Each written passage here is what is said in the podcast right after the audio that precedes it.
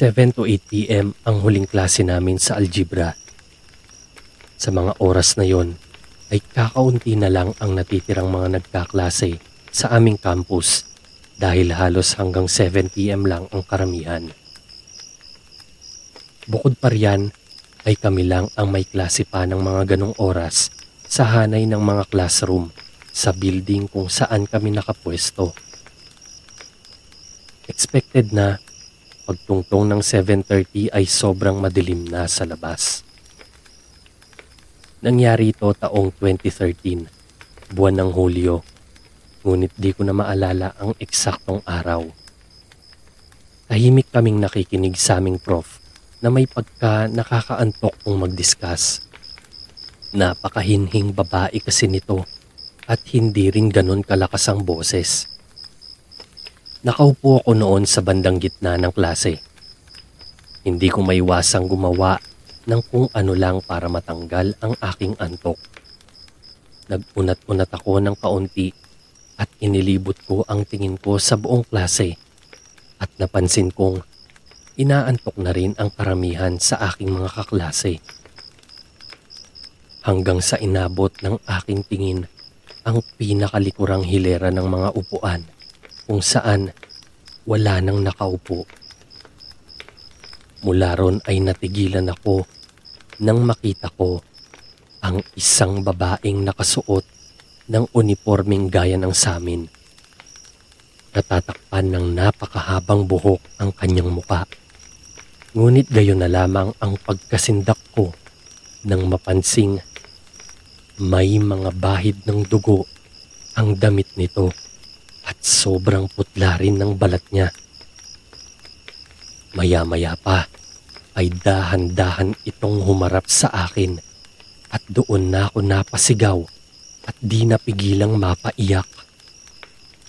Nagulat ang lahat sa aking ginawa at kaagad nagtanong ang aming prof kung anong nangyari. Itinuro ko sa kanila ang upuan kung saan ko nakita ang babae na nooy sa di malamang dahilan ay bigla na lamang naglaho. Pangit mang pong pakinggan pero kinabukasan po dahil sa takot ko ay nagpasya kong i-drop out na ang subject kong algebra at tinik ko na lang yon sa ibang schedule nung sumunod na semester. Nakagraduate naman po ko awa ng Diyos. Salamat po sa pag-feature nitong aking kwento, Boss Vong. Kahit hindi masyadong nakakatakot para sa iba, sa akin naman ay hinding hindi ko ito malilimutan. Pahirit po ng isang shoutout sa tropang chicken nuggets ng Guagua, Pampanga. Yun lang po. More power sa inyong channel. Thank you.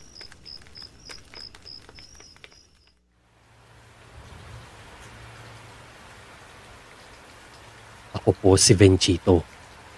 Opo, proud po ako sa pangalan ko. Kaya proud ko rin pong ibabahagi sa inyo ang aking nakakatakot na karanasan nang minsang sunduin ko ang dati kong girlfriend na misis ko na ngayon. Isa po siyang guro sa isang private school sa Makati. Hindi ko na lamang po papangalanan ng school. Hindi ko na rin po marecall kung anong eksaktong taon nito naganap. Actually, wala pong klase noon sa school nila misis. Pero pinag-report sila ng mga teachers. Napaaga ako ng dating ng school nila. Kaya tumayo na lang muna ako sa labas ng gate at doon ako nakita ng gwardya ng eskwela. Pinapasok ako sa loob ng mabait na guard at pinaupo sa isang bench. Alas dos pa lamang ng hapon yon. Ngunit ayon sa guard, ay mga abot pa ng 3.30 bago sila mag-uwian. Nasa itaas na parte ng building ang faculty nila at lubhang napakatahimik sa kinauupuan ko. Sarado rin ang mga opisinang naron na tanging mga madidilim lang na mga loob noon ang makikita sa mga malilinaw na bintanang salamin. Matagal-tagal pa ang aking aantayin kaya inilibot ko muna sa paligid ang aking paningin. Sobrang tahimik ng mga oras na yon. hanggang sa may mapansin ako sa loob ng isang madilim na opisina ng admin na natatanaw ko mula sa isang napakalinaw na bintanang salamin. Sa aking pakiwari ay isa yung madre. Alakad-lakad yun sa madilim na opisina. Pinagmasdan ko lang yun na tila tumingin pa sa akin. Ngunit hindi ko maaninag ang mukha nito dahil sa labis na dilim sa loob nun.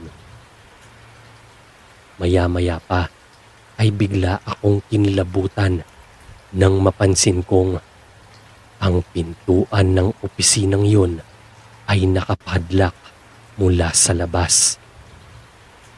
Muli kong ibinalik ang tingin ko sa loob ng madilim na opisina at doon ko nakita na nakabigti ang madre.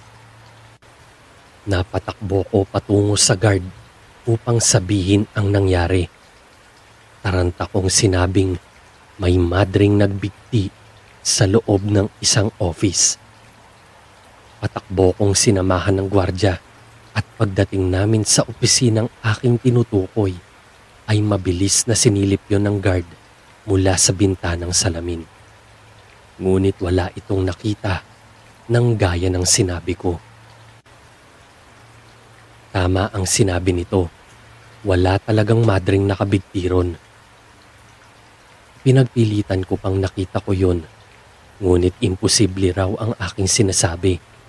Dahil bukod sa wala kaming madring na abutan, ay wala naman ding madre sa loob ng eskwelahan.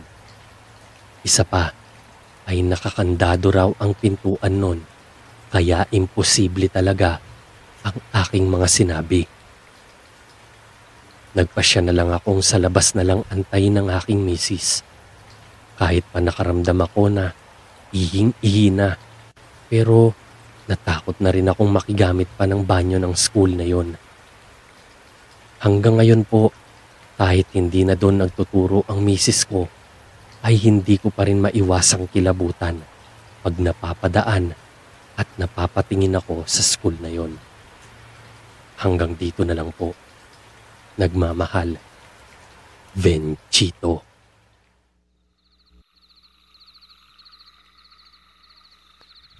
Intrams po ng school namin nang maganap ang isang pangyayaring hinding-hindi na mabubura sa isip ko. Ako po si Marvin, isa sa mga volleyball player noon ng grupo ng Civil Engineering Department. Kakatapos lang ng maghapong laro ng iba't ibang sports at isa kami sa mga naglaro ng hapon. Panalo naman ang grupo namin sa unang round ng laban, kaya sulit ang naging pagod ng lahat. Nagbibihis kami noon sa dressing room ng mga boys. Napakaingay pa namin at kahit pagod na pagod na ay nagaharutan pa rin.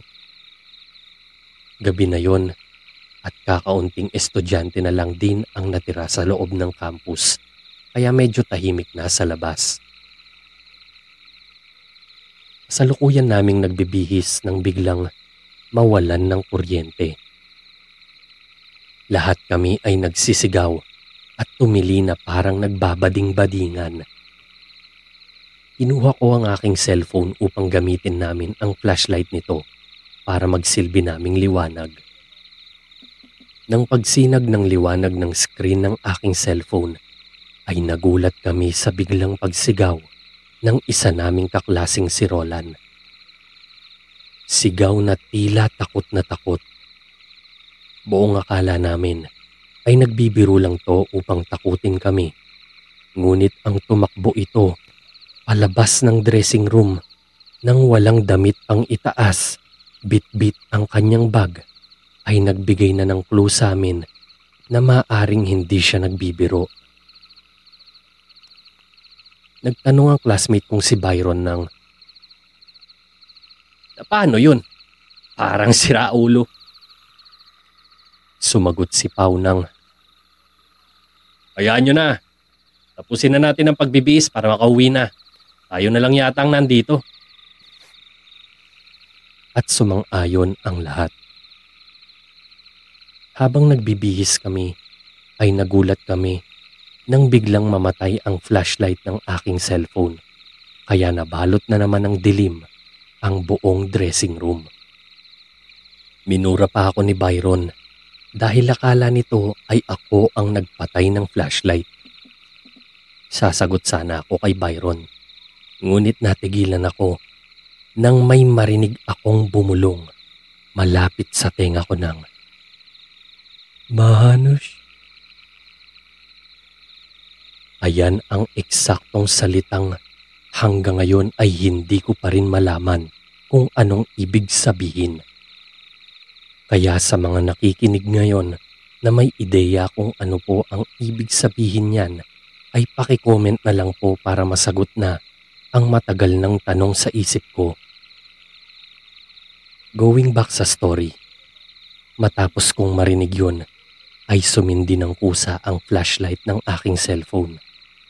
Punong-puno ng kilabot ang buo kong katawan at binilisan ko na ang pagbibihis. Nang matapos na, ay kaagad ko ng inaya na umuwi ang lahat ng aking mga kasama. Paglabas ng gate ng school, ay nakita naming nakaupo at tila nanginginig sa takot si Roland. Kaagad naming pinuntahan yon at tinanong ko kaagad kung anong problema at bigla niya kaming iniwan. Doon na niya isinalaysay ang kanyang nakita.